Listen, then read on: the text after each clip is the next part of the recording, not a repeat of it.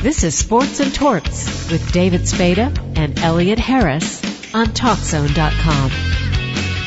This is a pleasure. I get to talk to a Pro Football Hall of Famer. He played middle linebacker for the Kansas City Chiefs, Willie Lanier. How you doing, Mr. Lanier? I'm doing well. David, how are you? Great. I see you went to Morgan State. Were a lot of schools recruiting you back then, or was Morgan State your choice? Well, a lot of historically black colleges were recruiting at that time. The uh, traditional major white colleges in the South were not recruiting uh, blacks or African Americans at all, and some of the schools to the north and west uh, would recruit, but more as they would define skilled position of quarterbacks, running backs, and receive not quarterbacks, running backs, and receivers is where many of them were recruiting, but um, very few at all were recruiting linebackers, especially inside linebackers at that time. So, why did you choose Morgan State then? Well, I had interest from some of the other historical black colleges in the Virginia, and Maryland area, and uh, decided that I was going to go to Virginia State initially, but I felt it was too close to Richmond and too close into the deep south, not as if though Maryland was a great distance away, but being a little bit further north was something I thought was important. So I reached out to the coach up there, and that's how I ended up going to school there. Did Eddie Robinson try to recruit you uh, at Grambling? No, it wasn't as if though I was this very well-known great high school football player. Uh, my skills were developing and starting to present themselves, but uh, my size also didn't start to flower until I uh, finished my senior year of high school and was getting ready to go to college. So it wasn't as though I was this uh, very, very well known uh, recruit across the country. And being at Morgan State, similarly, I would think it would be difficult to become well known at at your basic historically back college. Well, Morgan had a very good team at that time, and they were constantly winning and going to bowl games. So their teams, uh, Leroy Kelly attended Morgan. He was there my first year. Um, they had a number of players who would go to the pros. Raymond Chester's from Morgan. Uh, myself, Mark Washington played with Dallas. There were a number of fellows, uh, George Knox, Richard Fuqua with Pittsburgh. So a number of fellows whose skills happened to be showing themselves, and the school ended up playing in three bowl games that four years I was there. Uh, I had a 34 game winning streak, first last two that I was there, and the next two afterwards. So uh, it had a lot going for it, and therefore its notoriety and notice was uh, pronounced. When you got drafted by the Chiefs in '67, were any of the NFL teams after you then? Uh, no, I think the reality was that the position of middle linebacker was not being manned by African Americans, so it wasn't one that teams in the old quote American National Football League were interested, and the American Football League had become a haven of opportunity for players from historically black colleges, as well as a position that prior to that had not been played by full time by someone who's African American. Coming into training camp, did Hank Stram make it clear that you would have the opportunity to play middle linebacker? Well, I was drafted for that position. Uh, Jim Lynch was the other second round draft choice, and he was drafted for the position they were looking to replace Sherrill Headrick, who was a veteran uh, middle linebacker, but he was aging and didn't have the very big physical stature. So it was clear that the opportunity and competition was going to be had, and not one that there would be a view toward any other position other than that one. So were you and uh, Mr. Lynch both competing to be the middle linebacker, and one would be the outside linebacker, or were you? At first, you were both competing to be the middle. Mm-hmm. And then whoever lost the competition would end up going on the outside with Bobby Bell on the other side. Well, it wasn't really defined at that time. It was one that uh, we were both drafted as middle linebackers, which is what we played in college, and the competition was going to be that of uh, playing for that position. And uh, that's just the way it, it turned out. I ended up being injured the last four games of my rookie year but I think Jim was playing, but not starting uh, at that time. So he ended up stepping into the middle the last uh, few games of my rookie year, and then we sort of did it all again the next year, uh, going at it as far as the position as I then was uh, acknowledged as the starter, and then they shifted Jim to the outside. At any point, were you able to step back and say, "I'm the first black middle linebacker in uh, in pro football"? No, no, qu- didn't quite have time. Games keep coming too fast. Performances are too required. You have a whole lot of work to do. So, uh, I think the reality obviously was already there. We knew the significance of that, but you are performance based. You're trying to win games. You're trying to have others look to you for leadership. So you're trying to show that yes, you can play, and anyone who was given opportunity, a clear opportunity, regardless where they were, were from, possibly could have played but it was just good that it worked out in Kansas City. Did you have the support of your teammates, basically, or did they want to see Jim Lynch be the middle linebacker? I think the team coming off of having lost to Green Bay in the Super Bowl were interested in winning. And whichever one of us could help them win quickest was the one that they were going to uh, probably react to. And as Jim and I became great friends, and I was in Kansas City only a week ago, and he and I had lunch together, and we've known each other for years and very close. Uh, he was re, a realist in that I was a more physical player than he was, so the odds of that position being viewed a little bit differently was probably not going to be in his favor anyway.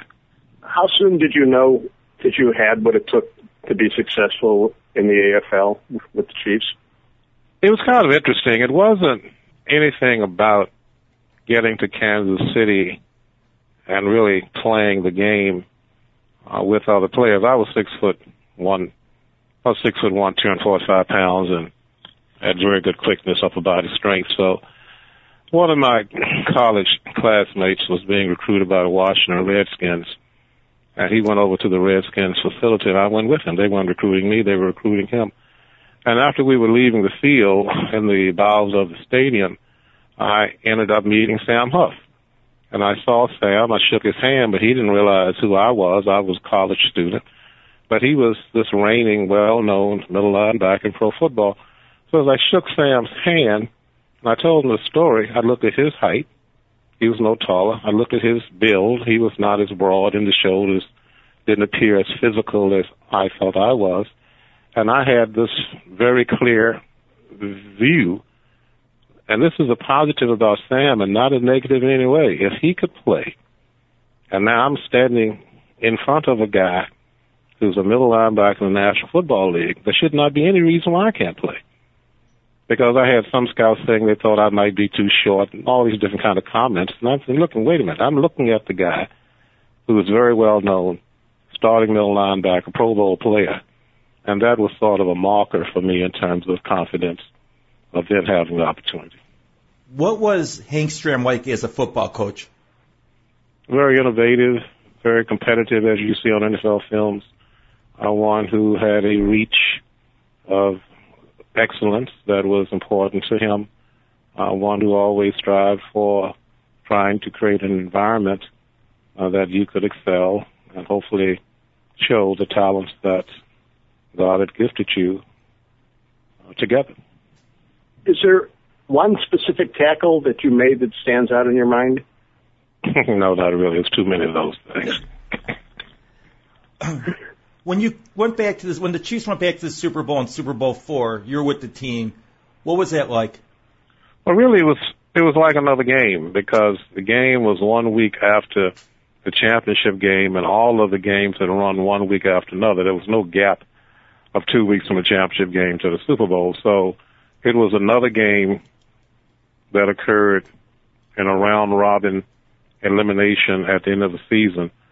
We played the Jets in New York a week, two weeks before, gone out to Oakland. The next week played them in the championship. The next week we're in New Orleans for the Super Bowl. So this thing had a very fast East Coast, West Coast, Gulf Coast run. And you found yourself constantly in preparation for the next game that had to be played in the string, and the whole idea was to be the last one standing. So it moved very quickly, but I think with it moving quickly, uh, it didn't give you a chance to try to focus on it, it as being more than what it was. Did Stram not build up the Super Bowl, or I assume there were enough players who had been on the team that lost that had an inkling of what the game was like and, and sort of what it meant to the league? Well, I don't think we got into all of that. The reality was that the two teams that were there at that moment were the Kansas City Chiefs and Minnesota Vikings. Uh, for many of us who were not there for the first Super Bowl that they lost, it didn't really mean anything if they had lost because we didn't feel it. We weren't there. We weren't a part of it. So the players who had come after uh, that season uh, were all in their moment and their opportunity to play out whatever the reality would be that day as it had been all season. So uh, it wasn't, in my view or memory, one that was a great look back, but one that was of the opportunity of the moment. And you wanted to seize it and come away with an opportunity that could rest in time as it has. When you beat the Jets in that divisional playoff game, a lot has been said about that goal line stand that you were the reason that the Jets didn't score. Did you give that great of a pep talk? Well, I think I did. it was it, it it becomes one of opportunity and action and being accountable.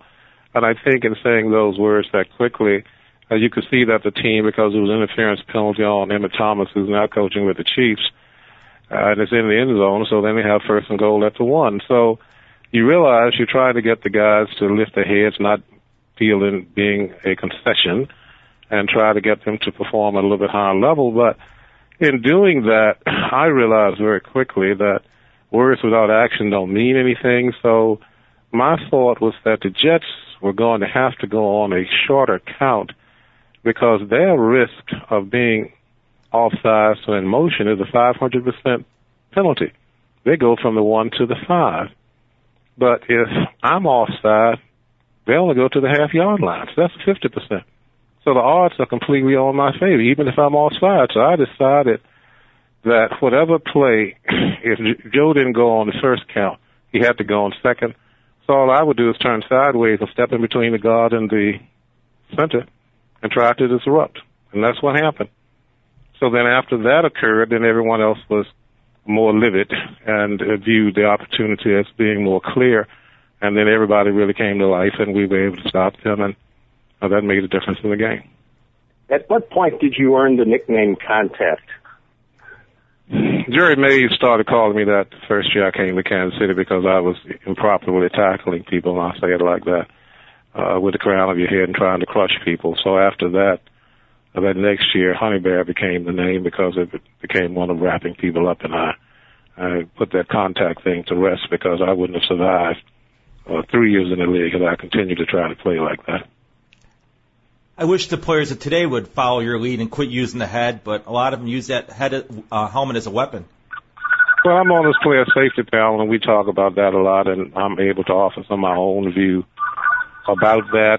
Uh, so uh, we continue to try to get the individual to understand any blow to the head that you don't have to take, you shouldn't take it. So that becomes a continuing effort that goes on uh, each year. Who was the best running back you ever played against? I don't really have a a view of that. I played against some of of the uh, peers, uh, Simpson and Payton, and uh, were the two that I think of the most, but not any, not one, because the skills requirements are different. Csonka was the most powerful in his style of play. How did you feel when you found out you were going into the Pro Football Hall of Fame? Well, it's a hard to describe feeling of a recognition that you don't, well, I didn't play each game each season with a long-term view of the Pro Football Hall of Fame. You were near term and trying to win the game, trying to win a division title, trying to win or get into the playoffs. If you were fortunate play well enough to get to the Pro Bowl from an individual standpoint. But the Hall of Fame was not something that ever entered my mind during the time I was playing. I was not playing for that. I was playing for all these other purposes. So once the call came to Richmond and the recognition, it was in my third year of eligibility. It's a overwhelming thank you, God, because you had been granted the opportunity to play long enough because you need longevity with a quality team that had some success and um, very few injuries because you have to have that again with longevity, and it's there. So it's a very momentous moment, but one that uh, you never forget because of the clarity of it. If the Chiefs hadn't traded you away, do you think you would have kept playing? Say what? If the Chiefs hadn't traded you to Baltimore? Well, that was my decision toward the end of the year of career because I had moved to the East Coast and had started working with a tobacco company. I was trying to leave the game two years before that. So that was not really anything on their end. That all came on my hand uh, because I was in between the thought of whether I would play or not play. So uh, with my having moved and my not being sure whether I would continue again is the only reason that whole Baltimore thing worked out. So uh, that was nothing on their hand. That was my uh, question, and my heart was not in it. So I decided not to go forward. But again, it had nothing to do with Kansas City. What was your favorite moment in your career? Mm, mm, that takes a lot of thought. Favorite moment. Hmm. The one I just think of, which had nothing to do with winning a game, but it was the essence of the game. The Chiefs opened Arrowhead Stadium in 1972. The Baltimore Colts was, I think, the first preseason game to be played at Arrowhead Stadium. I knew the Colt players because they were in Baltimore. Some of them would come by Morgan to talk to us about expectations. Um, if you were to make it to the pros. Sometimes they would just come by to watch games. So I knew many of them, black guys, uh, Tony Lark, Willie Richardson, um, Jim Parker, Tom Matte, Unitas. We knew them. So that was a game that NFL had me wired for sound in that game, and it was a swing pass from Unitas to Tommy, Tom Matte over the middle and he came over the middle. He reached up for the ball, and I hit him with a tremendous tackle in his ribs. Uh, I know him, and I'm not trying to hurt him. I'm trying to make a great play, which I thought I did. He hit the ground on his back. I'm on top of him, and he says, "I caught the ball." And I'm saying, "No, you didn't," because I hit. I felt I hit him with this great tackle, and then he shows me the ball, and you can hear me laughing. Um, I'm mentioning that because in trying to figure out how to answer that question, the game is one that should be played for the joy of the game. And it has nothing to do with anger. It has nothing to do with harm. It has to do with the quality and the joy of the contest. So if individuals play it that way, they come away from it with a different view, and I think a, a different approach to the way the game should be played. It sounds like you enjoyed playing the game. Most of the time, as long as I could stay away from coaches who had a different view, and many did, unfortunately, and that would create conflicts at times because, as I'm saying, the game should be played for joy and not anger. But you have a lot of people who don't quite grasp that. When the game is over, it's over as a game. Very fascinating time with Willie Lanier. When we come back next after this brief break, we will have Eric Dickerson. You're listening to Sports and Torts on TalkZone.com.